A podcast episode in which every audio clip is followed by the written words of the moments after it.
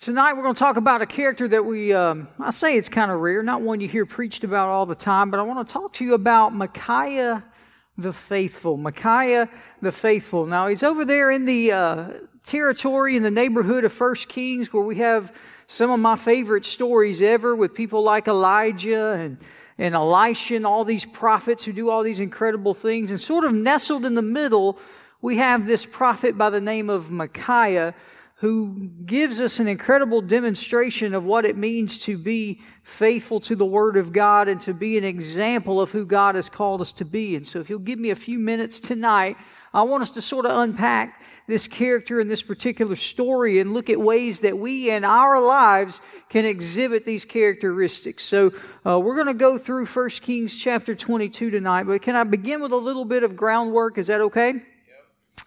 Let me kind of give you sort of a, a, big thing for us to know, a foundational truth that we need to understand before we can truly begin to grasp the importance of what Micaiah showed us. Let me tell you a little bit of truth here. Do you realize that union is not always strength? You say that again. Union is not always strength. Now, some of you may already be thinking, well, well, well wait a minute, PB. You say a lot that where two or three agree on any one thing, there I am, right? Doesn't the Bible say that a two and a threefold cord can't be broken? Amen? All right, just make sure you're awake. But I'm here to tell you, yeah, if you get linked up with the right people, the Bible tells us that, that two people and three people who are linked together and bonded in the unity of Christ and peace, those three things together cannot be stopped by the enemy. Amen? But let me tell you something. Anybody that links up with you doesn't need to be linked up with you. Not anybody that you link up with is good for you. And I'm just being practical, but we're going to get in plenty of scripture, I promise. But can I just be practical for a minute? And maybe because of just again my background, a lot of y'all knew it. You know, I've I've spent a lot of years, whether it's in a in a teacher's lounge, or whether it's in a restaurant table at a minister's conference, or God forbid, in the foyer of a church or in a fellowship hall, you can get people together and they can become unified against a common enemy real quick. Y'all understand? And they, it's exciting. It's easy to do. It almost it makes us feel good. If we have a gripe against somebody, Man, the, there's nothing that does our fleshly selves much better than to find somebody else with a common gripe that we can team up and vent about against that person, right? I done went too far already. I know I can tell we just got quiet. But y'all understand what I'm talking about? A lot of times it's quick. I used to have, I had an history teacher, one of my favorite history teachers I ever had in college, and he would say this, and I'll try to clean it up because I don't want it to be too uh, controversial or offensive, but he would always say this, and it meant a lot as he was going back and talking about the different things of history, the reason why certain people uh, who were evil were able to take over. It seemed like just People would be willing to pledge their entire allegiances to these evil dictators over time. And this is what he would say. He said, Never underestimate the power of unintelligent people with somebody to blame their problems on. He'd say, Never underestimate the power of unintelligent people who have a problem and they're giving somebody to blame their problem on. That's the reason that somebody like Hitler was able to take over. He was just able to say, hey, we all have a problem. We all hate the Americans. Let's gang up against them, right? We, we, we don't like the Jewish people. We can gang up against. And so what I'm saying unintelligent, I don't want you to, I would like to use the word uninformed. Don't underestimate the power for uninformed people who don't know the whole story but think they do, who decide they want to gather up against somebody who they think is doing them wrong. Does that make sense? Or don't, don't underestimate the power for people who aren't in charge but think that they should be, who want to gather together and start heaping blame on the people that are. Is this okay? Probably, we're going somewhere. I just need to establish this truth. A lot of times we think just because someone, uh, just because we've linked up with someone, that it must be God sent or God given or it's great. The enemy will put people in your path and try to get you linked to them too. An unequal yoke with unbelievers ultimately doesn't make you stronger, it makes you weaker.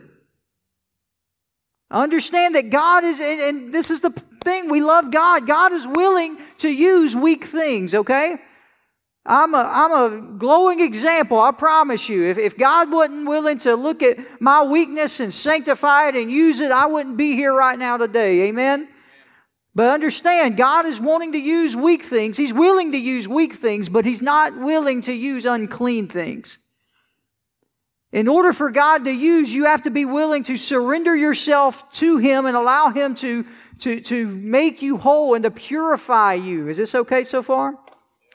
The passage we're going to look at tonight illustrates this concept and shows us the power of remaining faithful in the midst of temptation. When the enemy has put people in your life to try to cause you to form a bond with someone who is seeking out to destroy you, you need to be faithful enough to say, I'm willing to stand alone before I link up with someone or some spirit or something that's not of God. And I'm not just talking relationships either. I just used that. Somebody was like, started looking at, no, no. I'm talking about just in your life.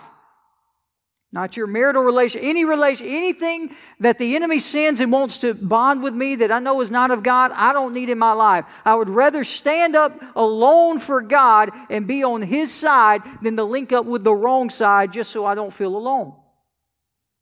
And we're in a society today that's full of bandwagoners. Y'all understand what I mean by that?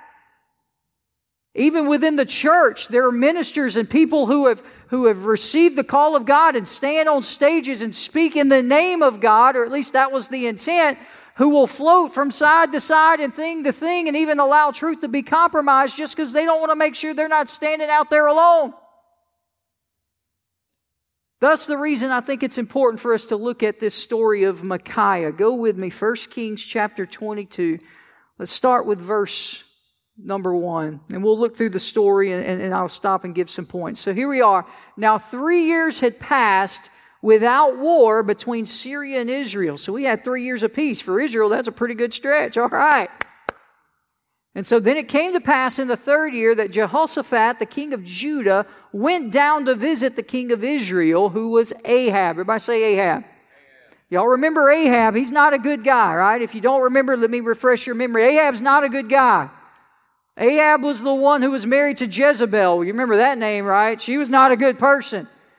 And Ahab kind of let her run the thing and, and do as she pleased, and he was uh, poorly influenced by her and kind of became her puppet, and he was anti-God, and he, they, they had put prophets of God to death and, and were promoting all these prophets of, of false gods like Baal.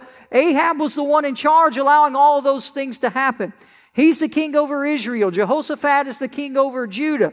And so now it's time for them to come. To, they're having a visit, a chat, so to speak.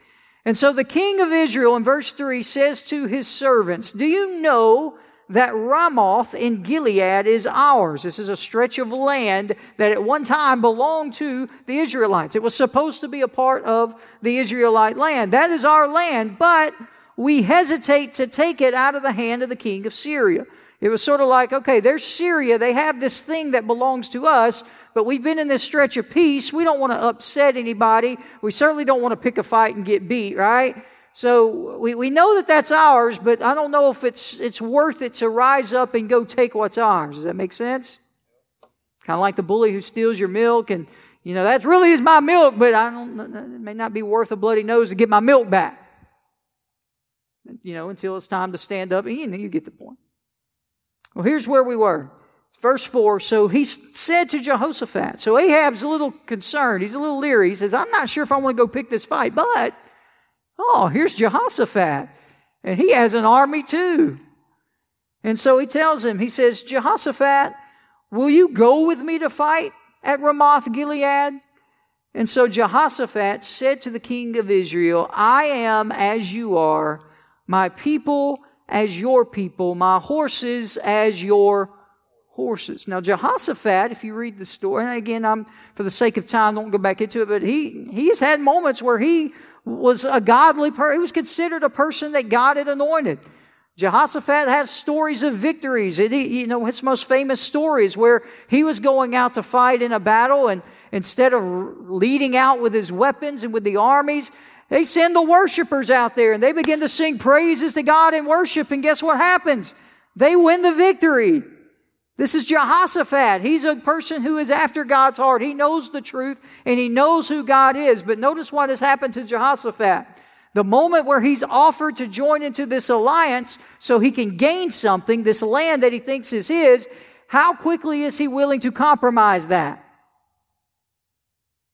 I don't want to park here too quickly, but I want you to notice it's easy when we're in the church and we're surrounded by the people to clap our hands and say, Oh, if God be for us, who can be against us? I'm going to walk through this land with everything. And then the moment that something arises that can give us personal gain, all of a sudden we're willing to say, Well, maybe that's not so bad.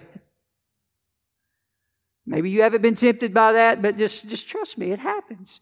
The enemy will throw things out there to make you just stop and think for a moment. Okay, well, maybe this isn't that bad. I know Ahab's a bad guy, but maybe, just maybe we can go through this and maybe we can have some victory and maybe this will work out the way it needs to be. Maybe this will work out for my side. But I want you to notice that this was sort of a one way relationship. Everybody say one way. I mean, Ahab is excited. He's thrilled. Why would he be excited and thrilled? Well, he's getting Jehoshaphat, the guy who God has been on his side, the guy that God has allowed to get victory. Amen. I want him. He's a winning player. I want him on my team. That sounds pretty good at first, doesn't it? But here's the problem Jehoshaphat wasn't victorious necessarily by talent or skill that he could just immediately give to Ahab. No, Jehoshaphat did it because he was anointed by God and he was following in God's path. In other words, Ahab wanted to, if I could use this analogy, he wanted his cake and he wanted to be able to eat it too. You ever heard that before? In other words, Ahab was good to be connected with somebody of God because he wanted the blessing and the fruit of the Lord, but he wasn't willing to go through the consecration and the sacrifice that it was going to take for him to live in that victory and that anointing all by himself. I hope somebody's getting this. How many times do we want to be connected to the body of Christ? We may even come to church. We want to, we want to call and we want people from, for, we want people who are filled with the Spirit. We know to call who to, to, to, pray for me. I want those people from all seasons to pray for me, but I don't want to become that spiritual of a person. Y'all a little crazy. Does that make sense? Y'all ever been around that? Hopefully none of you have been those people. Well, you know, you ever, you know, there's some people that say, we want what you have, but I really don't want to go through the process of getting it. I'll just let you get it for me. That makes sense? I may be going way off in the weeds here, but I uh, think of an example of when I was a kid and watching TV, and y'all know my, my affinity for watching wrestling as a kid. And there was a man named the Million Dollar Man, Ted DiBiase, who wanted to be the champion, but to be the champion, he had to beat Hulk Hogan, and he couldn't beat Hulk Hogan. So he just thought he could pay Andre the Giant to beat Hulk Hogan for him, and then he, Andre the Giant would just give him the belt because he gave him money. And that was his plan. And it worked to perfection until it didn't. Because the people in charge said, no, we're not going to do this. So nobody's going to be the champion. And they had a tournament to crown a new champion. And some of you are thinking, what are you talking about, PB? I'm talking about the fact that some of us, we want the blessing of God, but we're not willing to go through the process of consecrating ourselves to live under His blessing. Is this okay? We think we can take the shortcut route and get the blessings of God with, by just being attached, by being close. Oh, my mama, my mama was a praying woman. I'm going to reap the, and I believe in generational blessing, but ultimately, you're only going to go as far as you're willing to surrender. Your mom can't get you there. Your dad can't get you there.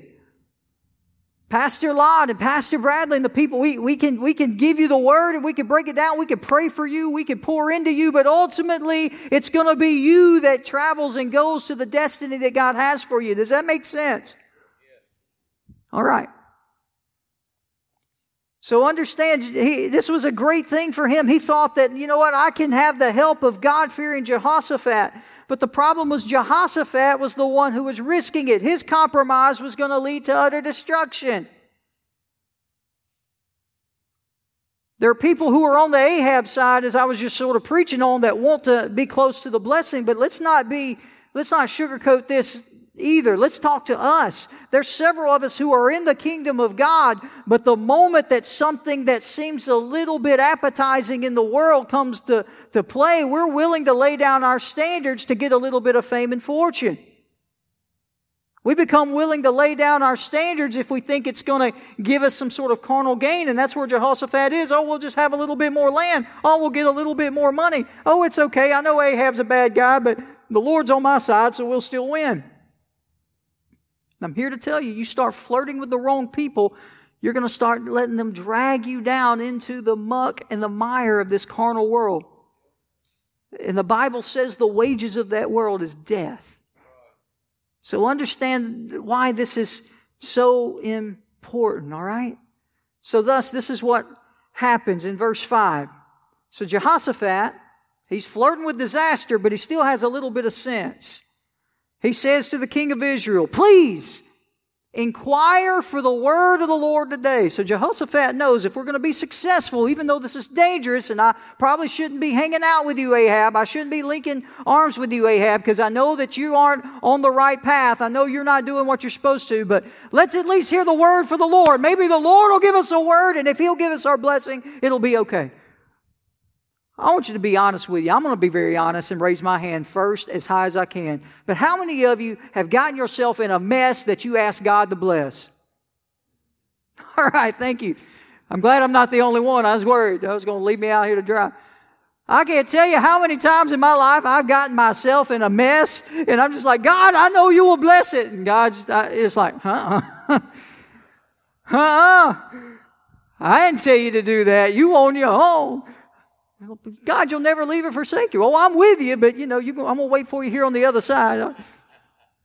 Oh, I'm sort of being funny, but I mean, there's times we, uh, we, we expect the Lord to always, you know, get us out of it. And I'm glad that He's merciful that a lot of times He will, okay? But that's where I feel like we are. I kind of laugh and chuckle when I read this. Jehoshaphat's like, hey, I, I, let's at least get a word from the Lord. Maybe, just maybe, there's a word from the Lord. He was anxious that some true prophet be consulted. So they asked for a prophet. And then in verse 6, the king of Israel gathered the prophets together. Now don't be confused here. Because if you first read that, it's like, all right, well, he got all the prophets of the Lord together, right? No, if you read and look at the translation, the prophets he's talking about here are his 400 false prophets and prophets of Baal. These are not the people who were listening and hearing the word from the Lord. These were the people that heard the word of, Thus saith what I think Ahab wants to hear. Can I give you a warning? I may be getting ahead of myself, but it's okay. It'll be worth repeating.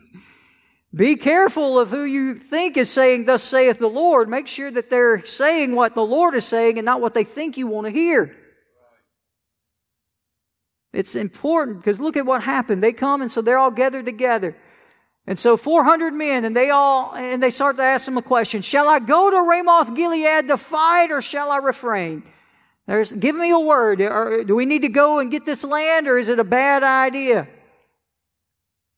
And so the prophets tell them, they said, Go up, for the Lord will deliver you into the, deliver it, I should say, into the hand of the king. Go up, the Lord's going to deliver it into the hand of the king. 400 people are saying this. I mean, think about it. If 400 people are telling you something, most people will be like, well, I can't, that's a bunch of people. They all agree, right?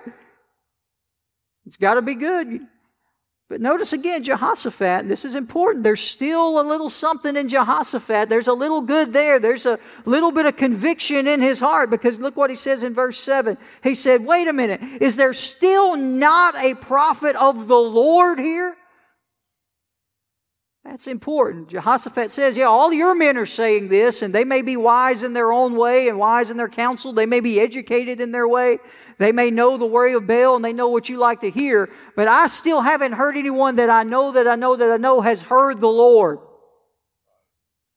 Let me, let me say this again, not trying to get off on on a side track, but if there's anything that's important, I'm asking and begging you. And I know that you're here, and I'm glad, and and, and you wouldn't, I don't think you would be here if you didn't trust what you hear from here. But I, again, as, as, as a sheep and as part of the shepherding team of this church, I have to remind you and urge you and beg you, please be careful who you let speak into your life as a voice of authority.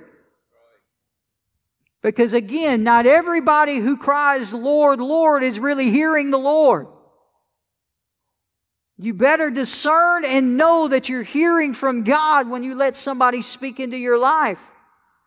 Jehoshaphat said, Still, is there a prophet of the Lord? You sure there's not one? And so, verse 8, the king of Israel, Ahab, says to Jehoshaphat, It's like, this is the one that we didn't want to deal with. I gave you 400, but since that's not enough, there's still one man, Micaiah, the son of Imlah by whom we may inquire of the Lord. But I want you to look at the very next phrase. There's one more, but I hate him. Whew. I hate him. Please, anybody but him. Why does he hate him? Because he does not prophesy what? Man, we can go get him, but I hate him. Everything he says is just gets on my, my, my nerves and my toes, and it's negative against me, and I feel like I get beat up every time. Again, saying it's somewhat funny, but you ever, you know, heard some, you ever invited somebody to all seasons? Man, I come to all seasons, but every time I get somebody preaches there, man, I just have to change my life. I'd rather go down here and just be the same, right? And, and, again, let me again prerequisite. I feel the spirit shifting there. I'm not saying that you can't hear the word anywhere else. You can, okay? Make sure that's clear. Those who are watching, I believe, yes, stay at your church, listen to your pastor if they're a man of God. Amen. But understand there's sometimes when you know that you know that you've heard somebody who's hearing from God, it's not always going to be the, whoo, yes, this exciting type of thing. It's going to be something that cuts to the bone and cuts to the core, and you're like, ooh, I don't like that but I need that. You all know what I'm talking about?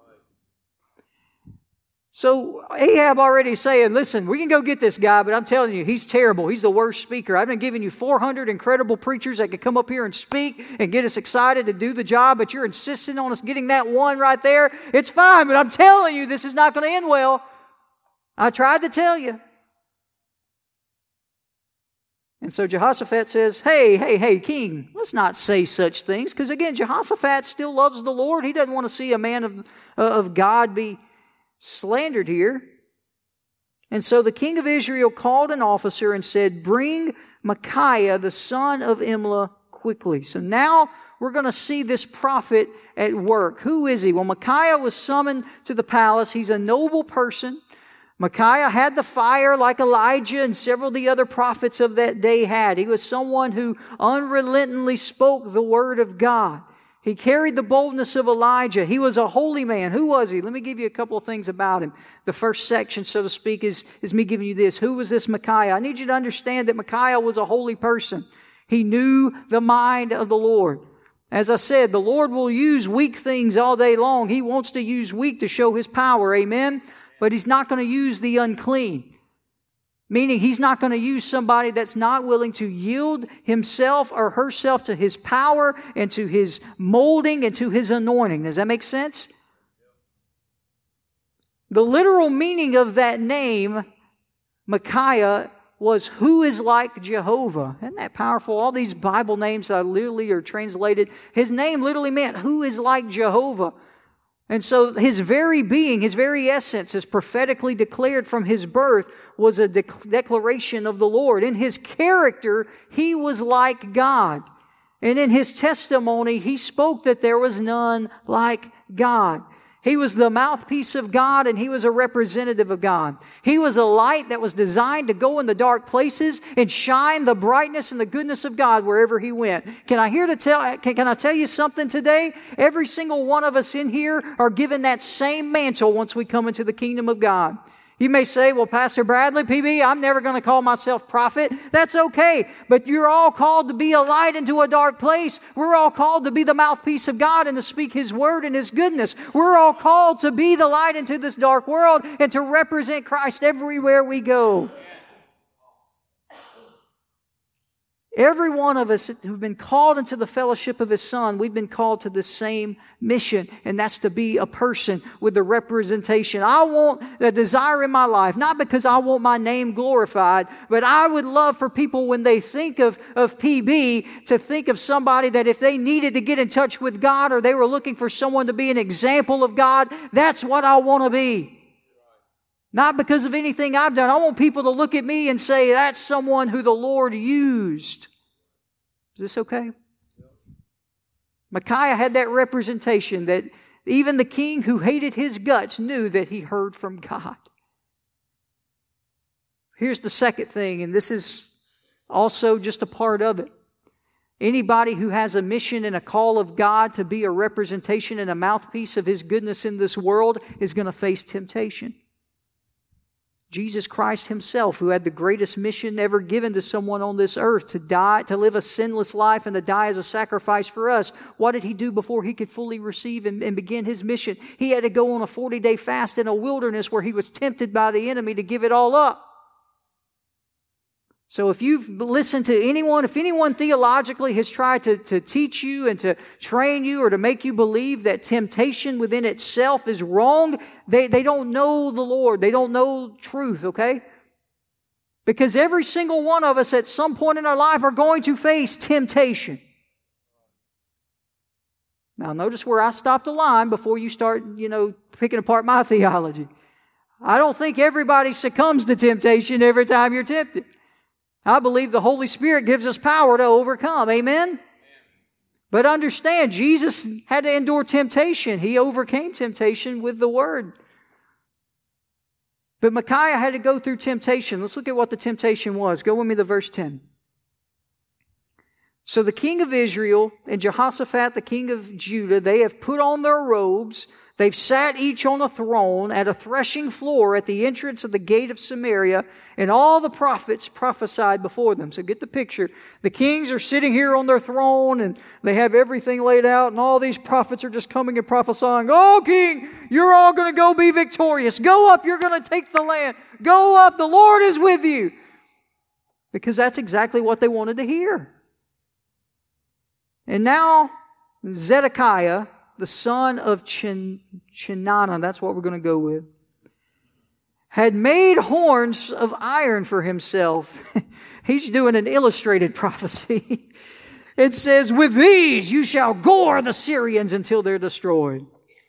And all the prophets prophesied so, saying, Go up to Ramoth Gilead and prosper, for the Lord will deliver it into the king's hand. Y'all forgive me. I'm going to get sidetracked again real quick. Is that okay? I've got time. I told you not to listen. Not, not everybody who says, Thus saith the Lord, means it's true. But let me, let me make another point here that I don't know if I clarified. If I did, forgive me. It's worth repeating then. Just because you hear something over and over and over and over and over again doesn't make it more true than it was the first time. They're all saying it. And again, I'm trying to be good. I don't want to go too far, but I, you know, even within mainstream, a lot of people say a lot of things that doesn't make it true. There are a lot of people who knew they heard from God about an election that didn't go the way that a lot of people claim they did. And again, I'm not getting political. I'm not telling you which way it should have went. I'm not trying to bash anybody. I'm just, I'm just uh, understand that a lot of people can get into a flow of, well, everybody's saying it. That must be what it is. But everybody may not be hearing from God. They're simply telling a people in a crowd what it is that they're wanting to hear. And so that's what's happening. He's hearing all these people prophesy. Then in verse 13, the messenger who had gone to Micaiah spoke to him and said, Now listen. The words of the prophets with one accord encouraged the king. So please, let your word be like the word of one of them and speak encouragement. So again, Micaiah's been summoned to do what? Do y'all remember? He's been summoned to speak the word of the Lord, right? Now we have one of these crony prophets over here that's trying to hijack him and say, hey, we kind of have this thing going on here where we're telling the king something he really likes and he's getting excited and it's motivating him and he's feeling good and we don't like the king when he's angry. So why don't you just go on with what we're doing? Now, maybe in that sense, that seems a little bit ridiculous, but can I again point you to where we are as a society when everybody who's trying to come up with ways to deconstruct everything that Christianity was built upon and say, you know, all those things, there's a lot of new generation that get offended when we start talking about the fact that there's, you know, just man and woman. And there's a lot of people who get offended when we start talking about the grotesque things like the blood. That we don't want to offend anybody. We, there's a lot of people who, who really like the fact that we just simply promote social justice and we, we just simply are promoting grace that, that forgives everybody for everything and we don't need need, you know, just let people do what they want to do, and let's just not mess that up. When you start phasing it like that and you look at the similarities of where we are, you can see the danger that could come for a prophet and a temptation to I'm either going to go against everything that everyone else here is saying and I'm going to be all alone, or I can join the crowd and maybe I can, you know, survive this. That's a tough decision if we're just looking at it from the flesh, am I right? But thankfully, Micaiah remembered who had called him. Amen? Micaiah remembered the fact that it was the Lord who had given him the power. You see, the messenger was trying to persuade him to speak words that were simply pleasing to the king. But you know, I point out some words that Paul would say in the New Testament. You know what he said? If I yet pleased men, I wouldn't be a servant of Jesus Christ. Can I say something here? And I don't want to go too far, but, but, but I think a lot of times, even within the church, and I'm talking to myself, I'm guilty. We can get so caught up in making sure that what we're saying is pleasing man that we forget that the ultimate audience we have is one and he's on the throne above. We have to get to the point where we don't live our lives simply for the approval of man.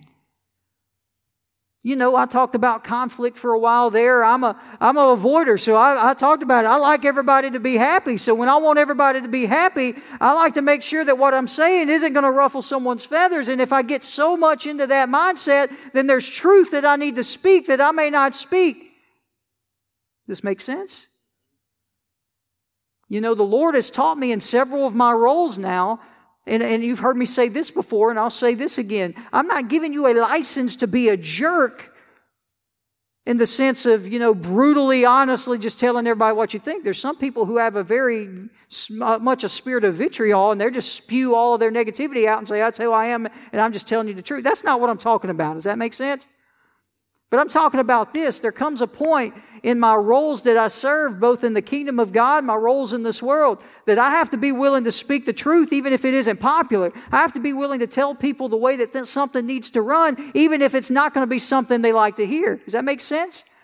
If you're a mother or father, you know there's times you have to look at those kids that you love and that you adore, that you brought into this world, and you have to carry out some discipline and do some harsh things to it, even if it breaks their heart. They gotta, they've got to have it to be who they're supposed to be. Amen? As administrator, there are times I have to talk to students and teachers, and, and, and they may not like my decisions, and there's times where I have to be willing to say, regardless of what, whether they like it right now, it's for the betterment of them. There's times here in this church, as a, in my roles as student pastor and associate pastor, and there's times I have to make decisions, or I may say we're going to do this or that, or and, and there's people who have not, believe it or not, me of all people, have not liked my decisions. I'm being facetious. It's okay. But believe it or not, there's people who disagreed with what I said, and you know what? It's okay. Didn't mean that I cut them off and again be a jerk. Uh, no, I'm going to still love them. We're going to keep going. But sometimes in truth, the truth still has to go forth regardless of what people think. Is this okay? I'm here to tell you if you're going to, to totally grow into the destiny that God has for you, you have to reach a place where you're willing to stand up for the truth, even if you're standing alone. You have to be willing to stand up for what's right, even if that means that someone may not like you. We can't continue to die on the cross of public opinion. And so that was what he was facing. All these prophets were telling the king what he wanted to hear, but the man who stands in God's stead has to be prepared to stand alone. You see, workers of iniquity, they always like to hear the good things that are said concerning them. You realize that?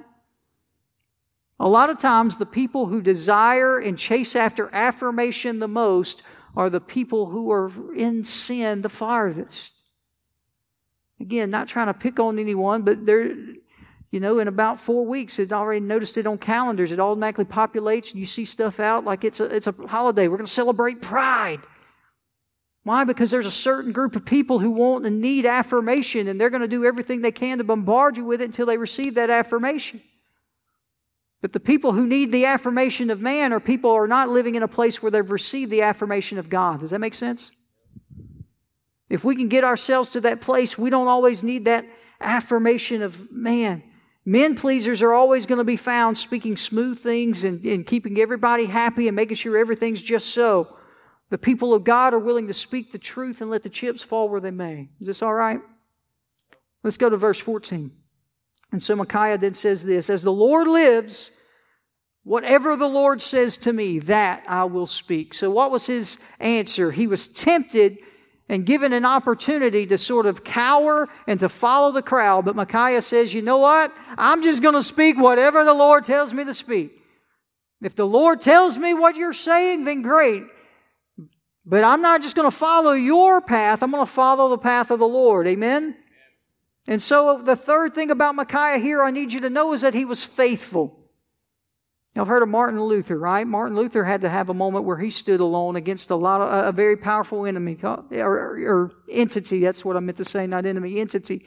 And that entity was the Roman Catholic Church of the day that had become so corrupt that all of the tenets of spirituality had been gone. No longer were people being saved by grace. It was you pay the priest and let me line my pocket and I'll give you some forgiveness. Terrible things. And Martin Luther was a student of the Word of God. And, and listen, I, if you're a student of history, I won't go too far in it. Martin Luther had his own issues. So when I quote Martin Luther here, I'm not telling you that I think everything he said or wrote was perfect. Is that okay? There are definitely some things that he needed to fix in his life. But nonetheless, the one thing that he, he, he, said and that he was willing to do is he said, I cannot stand here anymore and allow the church to become a den of thieves that's full of corruption. There has to be a reformation come so that this church can come back to where it was meant to be in Acts. And he started the Protestant Reformation. Listen, we're here because of that, okay?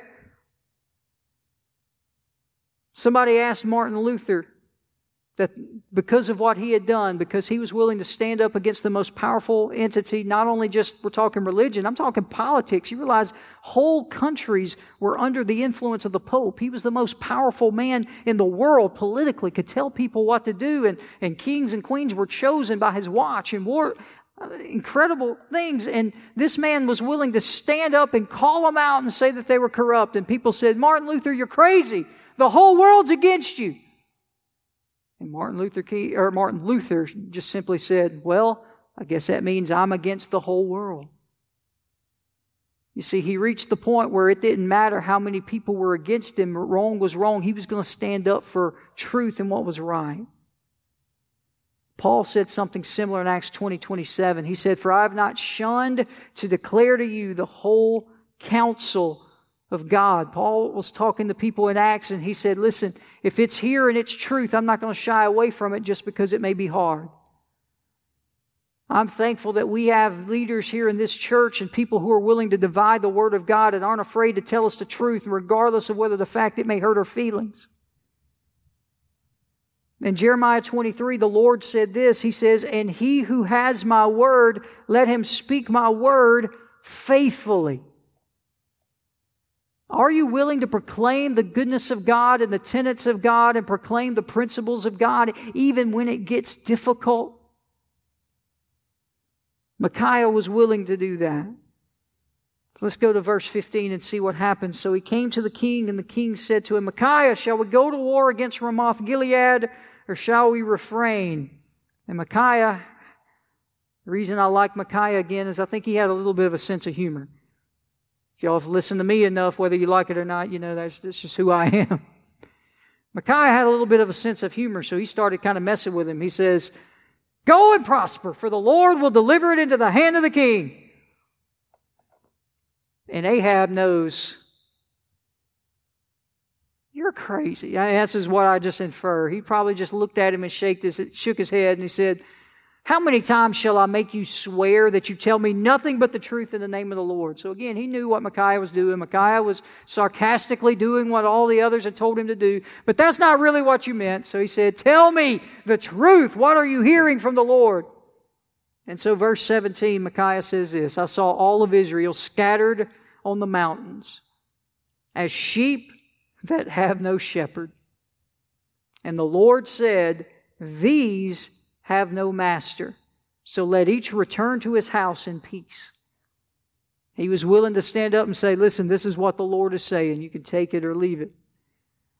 So I talked about who Micaiah was and the fact that he was faithful, the fact he was holy, the fact that he was tested. But I want you to look at how he was treated because this is where the true, I think, temptation can be strengthened and bolstered here.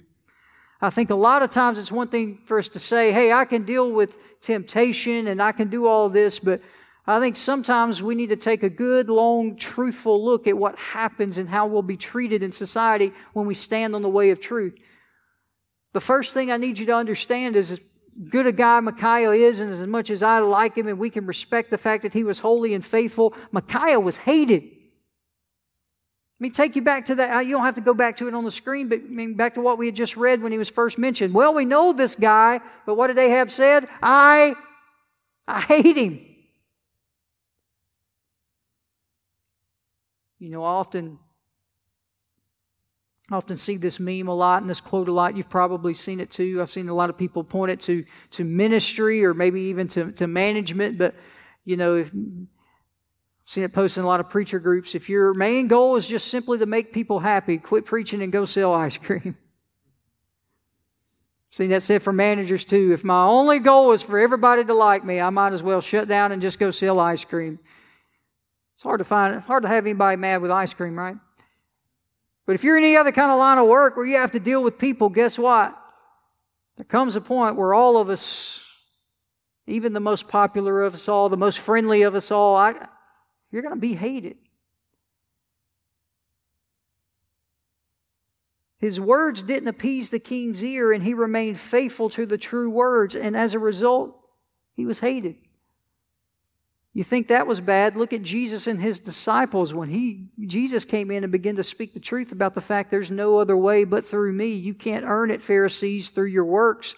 I don't care how good you are and how much you know the law and how all these things that you've done. I'm here to tell you that I'm the way. Unless you accept me and join my kingdom, you're not getting in. And everybody's just like, Whoa, Jesus, we love you. No, they hated him. Hated him to the point they were willing to let out a murderer and put him on a cross to kill him. The disciples begin to proclaim, Hey, y'all, y'all not understand this man rose from the dead. He's alive. Is that not enough for y'all to believe? They hated them too and put them all to death. Listen, the carnal mind is at enmity against God. Do you understand what I mean? As much as I know we live in a carnal world, and as much as I, I really don't believe in trying to get religious and have everything hyper spiritual all the time, as far as you've got to only listen to this and only, you know, those type of things where it becomes like a rule and a gotcha type of thing. But I'm here to tell you there is a line that if you're going to live in the kingdom, you cannot surrender to the carnal world. There's a line where if you're going to follow after Jesus, there are just some things in this world that we cannot have as a part of our lives.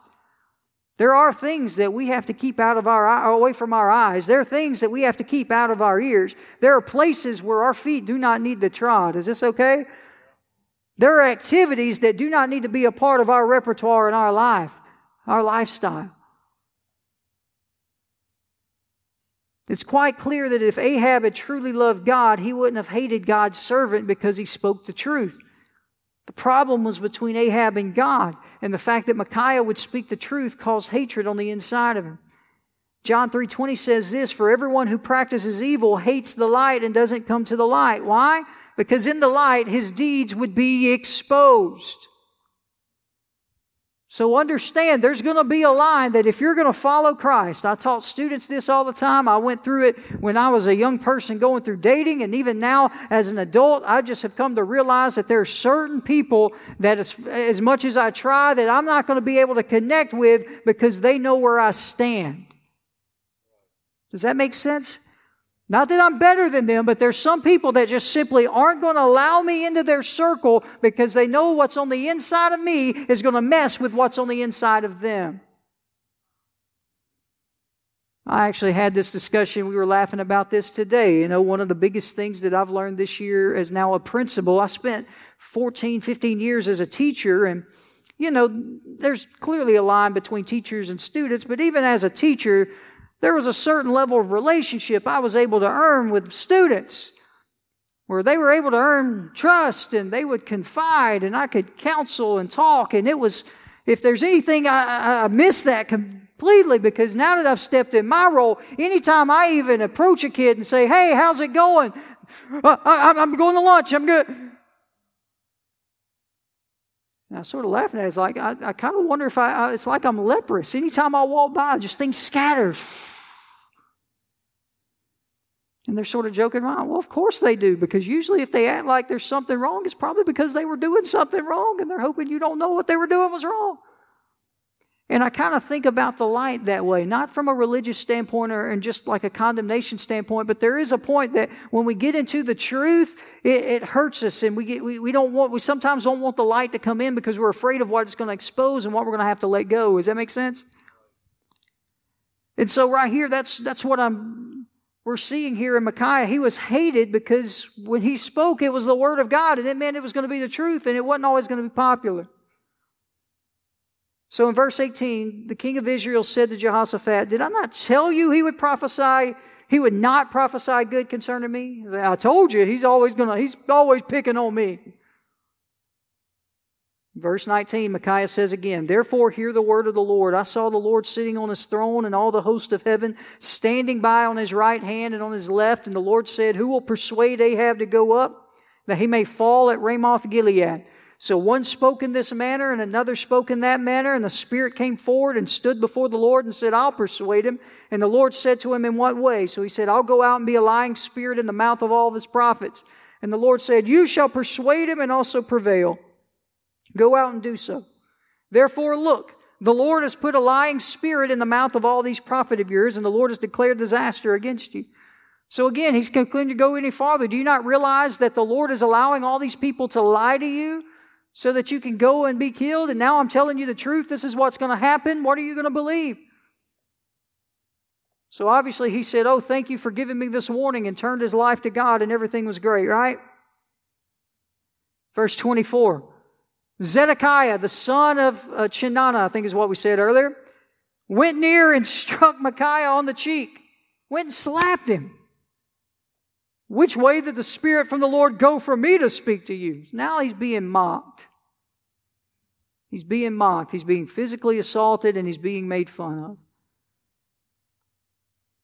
You're talking about the prophet of God, the one who, who's spoken and is being faithful and doing the will of God. How can God allow him to be treated this way? What do false prophets and mean pleasers know, men pleasers know about the Spirit of God? Well, here's the thing they, he has no place in their ministry. Let me go ahead and say this. If you really want to, it gets down to brass tacks. If you really want to say who's a false prophet, when things get hot and things begin to get, you know, a little bit stressful, and I guess the, the, the everything hits the fan, so to speak, the false prophet's character is going to come out and it's not going to be something that's pretty and it's not going to reflect the character of God. Amen? You're going to see mean spirits come out, and that's what you have here. You see false prophets and people who are always trying to just please men. They're always ready to smite with the tongue when grace has not been poured into their lips. They're the first person at the moment that somebody who's speaking the truth says something that gets on them, as I said earlier, they look for those people they can connect with and cluster with and begin to say, Can you believe he said that? I think we need to. You start going after the people who are speaking truth. But here's the thing smiting the speaker doesn't break the teeth of the truth. In other words, you can hate and you can despise and you can dislike everything that's been said by someone who's speaking the truth to them, but it doesn't make the truth any less the truth. Does that make sense? Listen, you can leave here today, and again, I promise I'm not trying to be a jerk, and y'all know me. I love you all. I hope you still love me now.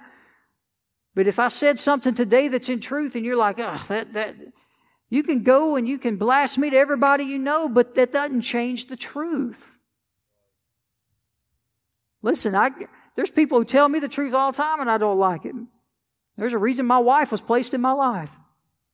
Because she's going to tell me the truth whether I like it or not. And there are times that we get heated and she has heatedly told me the truth. And I said, I don't want to hear it no more. And I go in the other room. I may want to pout and say, I'm not putting up with this. And guess what? Just because I'm heated and I don't like it, you know what? Everything she said is still true. And eventually I just have to learn to like it and get over it and we, we move on. Does this make sense? Sometimes we think that we can get angry at the people telling the truth, but that doesn't change what the truth is. In our testimony for Christ, we need to never forget that our position is outside the camp of worldly mindedness, bearing His reproach. Let's move quickly to verse 25. Micaiah says this Indeed, You shall see on that day when you go into an inner chamber to hide. So even when they're mocking him and beginning to make fun of him, they physically strike him. He says, That's fine. You can do all of that, but you'll, you'll know. You'll know. And so, verse 26, the king of Israel says, Take Micaiah and return him to Amon, the governor of the city, to Joash, the king's son, and say, Thus says the king, put this fellow in prison feeding with the bread of affliction and the water of affliction and until I come in peace. The third thing that happened to him, he was mocked, he was hated, and if that wasn't enough for doing the work of the Lord, he didn't immediately get a mansion and get to beam up in the glory, hallelujah. He got put in jail. He got put in prison. Again, understand when you start standing up for the truth, don't be surprised when some of the people in your life that you may have been seeking affirmation for, that's not what they're going to give you. He became the enemy of the self seeking because he spoke the truth. It's easy to bind the servant of God, but I want you to understand something. The enemy will try to make you feel imprisoned, make you feel like you're isolated, make you feel like you're alone, in those moments when you've stood up for truth and you've now been isolated and cut off from society, he'll begin lying to you and say, See, is it worth it now? See, you're going to go running back to it at any moment. See, all that God stuff, all that Jesus stuff, I told you to leave it alone. But I'm here to tell you just because something's locked in the prison doesn't mean it can stay there. You can bind the servant of God, but the word of God cannot be bound. God's word is here yesterday, today, and forever. Amen. Like the wind, the Spirit like the wind bloweth where it listeth. When they imprisoned John Bunyan, while he was in prison for the work of the Lord, he wrote the Pilgrim's Progress. And that word and that testimony of God's provision still carries on here today. How much of the New Testament that we stand on now was written by Paul, who spent all that time in jail? How many times when they tried to throw him in jail and tried to beat him and tried to shut him up when he was proclaiming the gospel, did the Lord supernaturally bring him out of those chains? John the Revelator, he was, he was as a disciple of God, literally dipped in hot oil, burned to the point his eyes were black. He couldn't see anything, and they threw him on an island just to sit there and rot and die for the rest of his life. And from that came the greatest revelation of Jesus Christ that we have. I'm here to tell you, you may feel like you're isolated in the prison right now because you've stood up for truth, but I'm here to tell you, truth will also set you free in due season. Verse 28, Micaiah says, If you ever return in peace, the Lord has not spoken by me. And so he said, Take heed, all you people. So, last part I want to share with you what happened to the prophecy? What happened to the word that was spoken. Well, the first thing you need to understand is that prophecy, the word was fulfilled despite the fact that they doubted that it was true. The king ordered him to be shut up until he would return from the battle peace. Well, let's see how he returned to the battle. We'll read this quickly. Go to verse 29.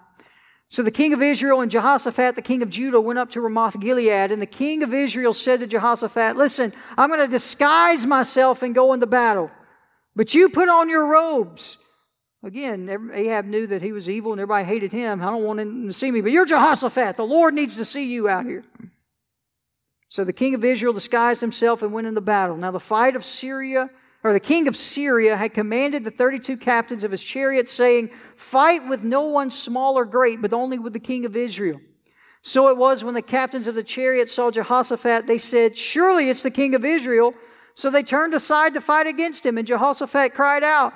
And it happened when the captains of the chariots saw it was not the king of Israel, they turned back from pursuing him. But then a certain man drew a bow at random and struck the king of Israel between the joints of his arm. So he said to the driver of his chariot, Turn around and take me out of the battle. I'm wounded. The battle increased that day, and the king was propped up in his chariot facing the Syrians, and he died at evening. The blood ran out from the wound onto the floor of the chariot. Then, as the sun was going down, a shout went throughout the army, saying, Every man to his city, every man to his own country. There they were, without a shepherd, scattering on the mountainside, just as the word had proclaimed. So the king died in verse 37 and was brought to Samaria, and they buried the king in Samaria. So Ahab said, Listen, you're going to stay right there in prison until I come back in peace. Well, he came back in peace. He was dead. I'm here to tell you, I don't care if the doubters and the voices in your mind, I feel this strongly. I don't know who I'm talking to. Whoever the voices that the enemy's using in your mind to tell you that it's not enough, that you're not enough, that, that, that everything you're doing and striving for is not going to succeed, that you're not going to see a harvest, that you're not going to see breakthrough, that all the toil and the work that you've been going through is in vain. I'm here to proclaim that lie from the pit of hell and to send it back because just because the doubters say it doesn't happen cannot change the fact that God said it would happen. Whatever God has spoken in your life, you can still hold on to. I don't care if it's been a year, five years, 10 years, 25 years, or if it was today He said something to you. You hold on to that until the time has come because the Lord in His Word will always come through. Be encouraged. Go ahead, give God some praise tonight for that. I don't know who I'm talking to, but somebody needs to hear that tonight and know don't give up on the brink of what God's going to break out in your life. Nobody can hide from God. Adam and Eve couldn't hide from God in the garden. They tried, remember? Cain couldn't hide from God after he killed Abel. Moses couldn't hide from God when he ran out into the wilderness. The Pharaoh couldn't hide from God when he tried. David, throughout his life, couldn't hide from God when he knew he had done wrong. And Ahab, when he tried to put on the disguise, couldn't hide from God. God's arrows never miss the mark.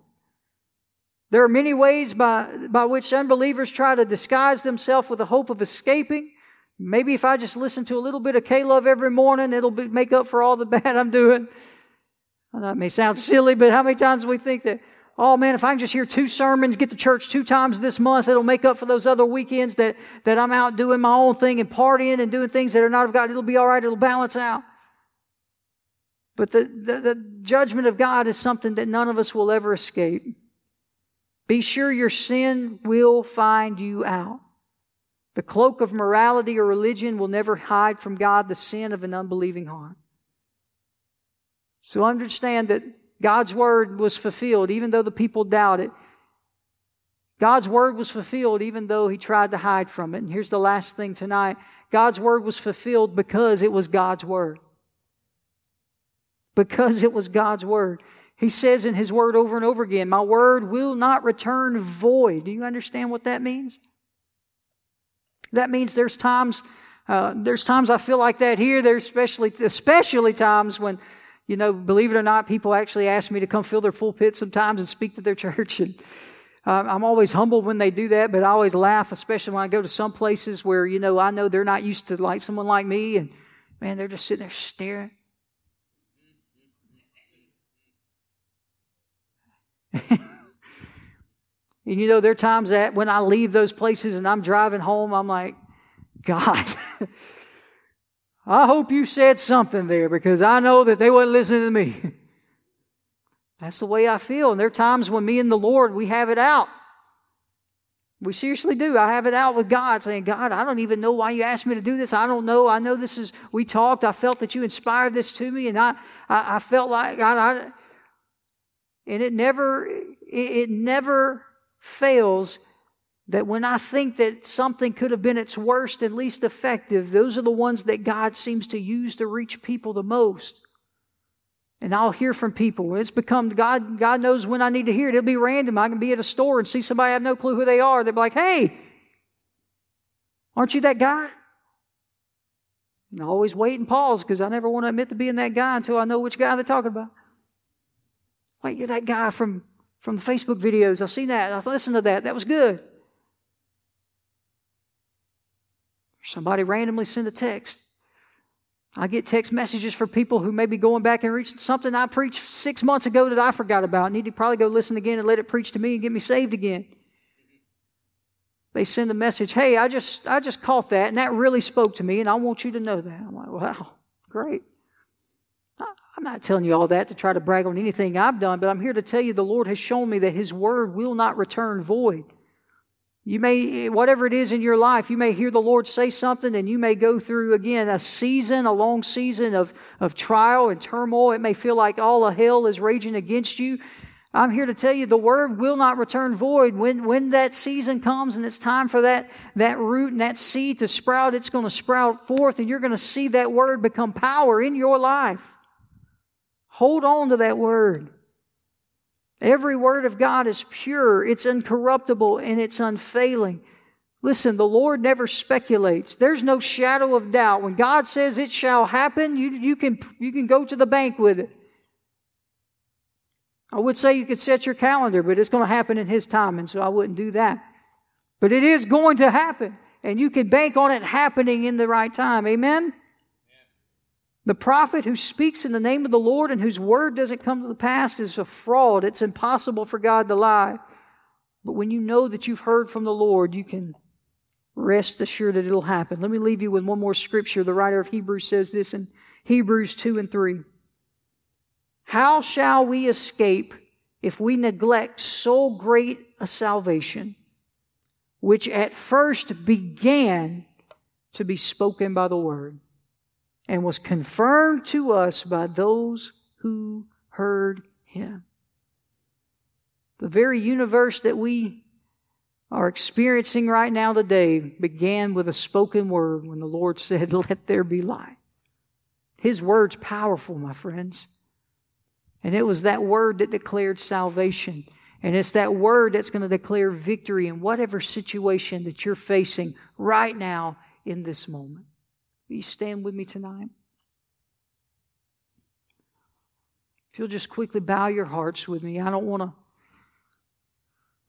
spend a whole lot of time. I do want you to take just a moment and allow Holy Spirit to begin to search your heart and speak to you.